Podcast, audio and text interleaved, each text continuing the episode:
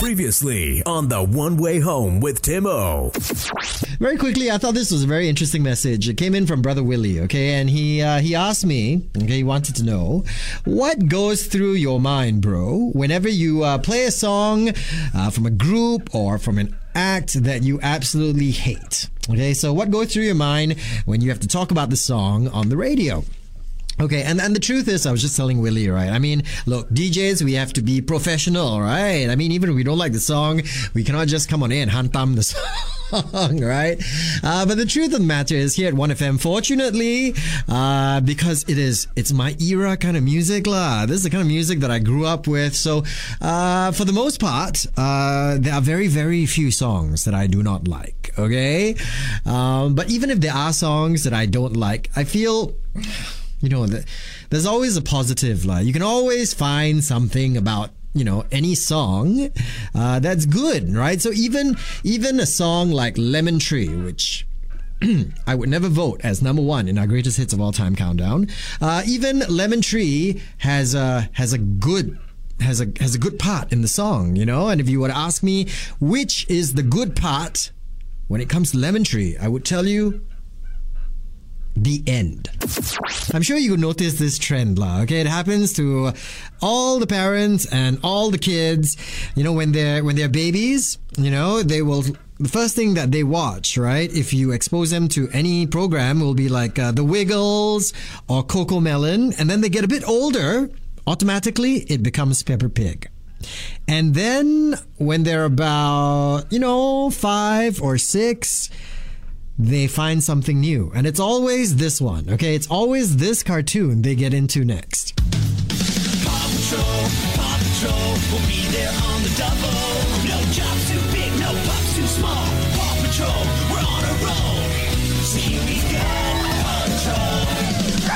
And so for the last uh, few months, you know, uh, that's all I've been watching on my TV because, you know, my TV doesn't belong to me anymore. It belongs to my son. Okay. The only thing that comes on the TV is Paw Patrol. Every excuse you'd be like, Papa, I want to watch Paw Patrol, right?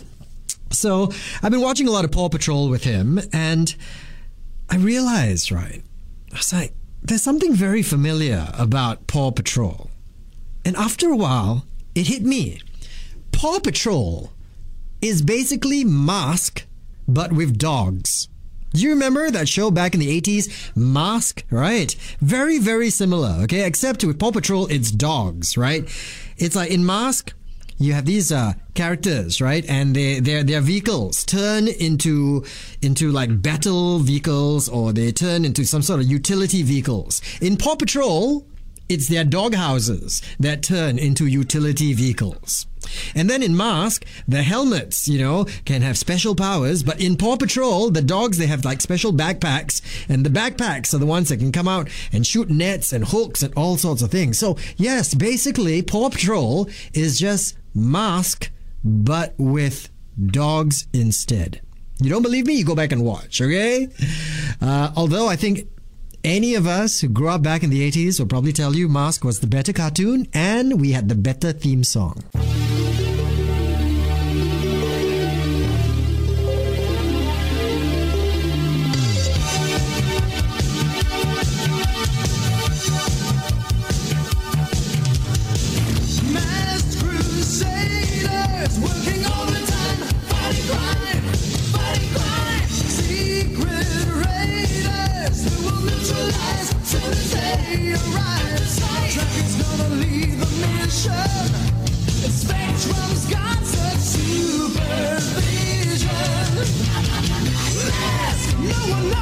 life.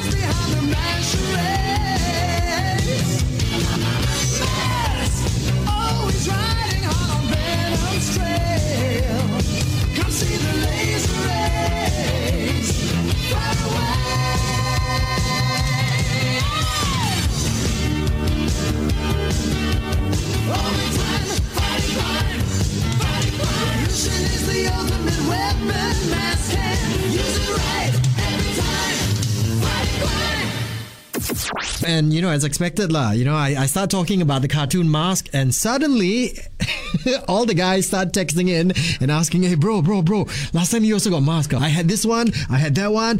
Uh, no, bro. I already got the Blue Seto, codename Condor, the green color bike that converts to a helicopter one. And uh, Thunderhawk, Matt Trakker. Who's your daddy? Who's your daddy? Who is your daddy? It's lame. It's corny. It's your dad joke. You tell super corny dad jokes. On the one way home. Hey, why did the ancient Egyptians have so many babies? Huh? Ancient Egyptians? Yeah. Okay, why did the ancient Egyptians have so many babies? Because they made good mummies. Hello. Sister Shirley, Hi. Good evening, Tim. good evening. How you doing today? How's Monday? I'm good. I'm good. I just finished uh, my class. I'm teaching um, abacus.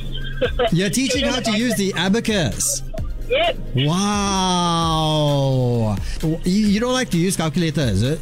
Ah, yeah. I don't know. it's, just, uh, it's actually more of like an enrichment class for for young children. Yeah, I remember in primary school many years ago they, they taught us uh, how the abacus works and stuff like that. But um, I got to admit, lah, Shirley, now you give me the abacus, uh, I really don't even know where to start. Maybe I got chance someday I can teach you. Yeah, that would be awesome. Okay.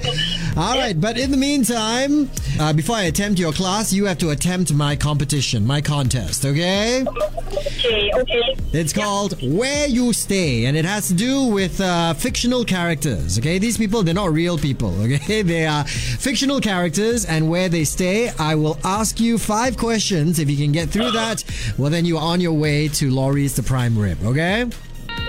Number one, in the Archie comics, what is the name of the town that Archie stays in? Is it Riverdale or River Run? Riverdale. Yes.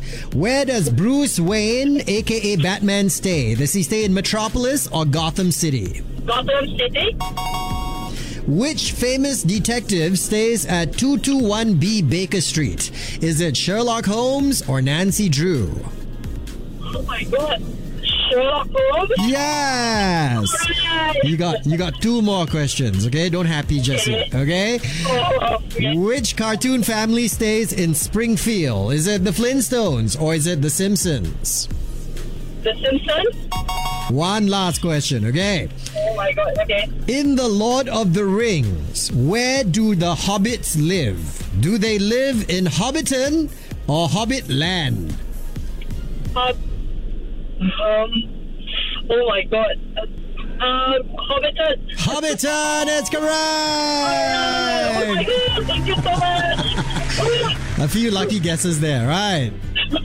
yep. Yep. Thank you so much, Tim. No problem. Congratulations. Remember, you owe me a lesson when it comes to the abacus. But first up, let's give you that $100 dining voucher to Lawry's the Prime Rib. Congratulations, Shirley. Thank you so much. And thank you. What is! Something interesting I read over the weekend. According to a study, fathers with daughters tend to live longer than those with sons. Yeah. Scientists studied data from more than 7 million people in Denmark over 10 years, and they found out that dads with girls actually had a higher life expectancy. Uh, now, they didn't give any concrete reasons as to why, but what another group of analysts came up with is that dads with daughters tend to make healthier choices. They eat better, they exercise more, and they avoid risky stuff because they want to be a strong and dependable dad. Okay. That's interesting, you know, because I feel like if I had a girl, once she started dating boys, my heart pressure would jump. I would be super stressed, suspicious of every boy who came near her. So maybe that's the reason. Maybe dads with girls live longer so that they can jaga and see who the girl goes out with. Let's go. The One Way Home with Tim O. Weekdays 4 to 8 p.m. on ONE FM 91.3.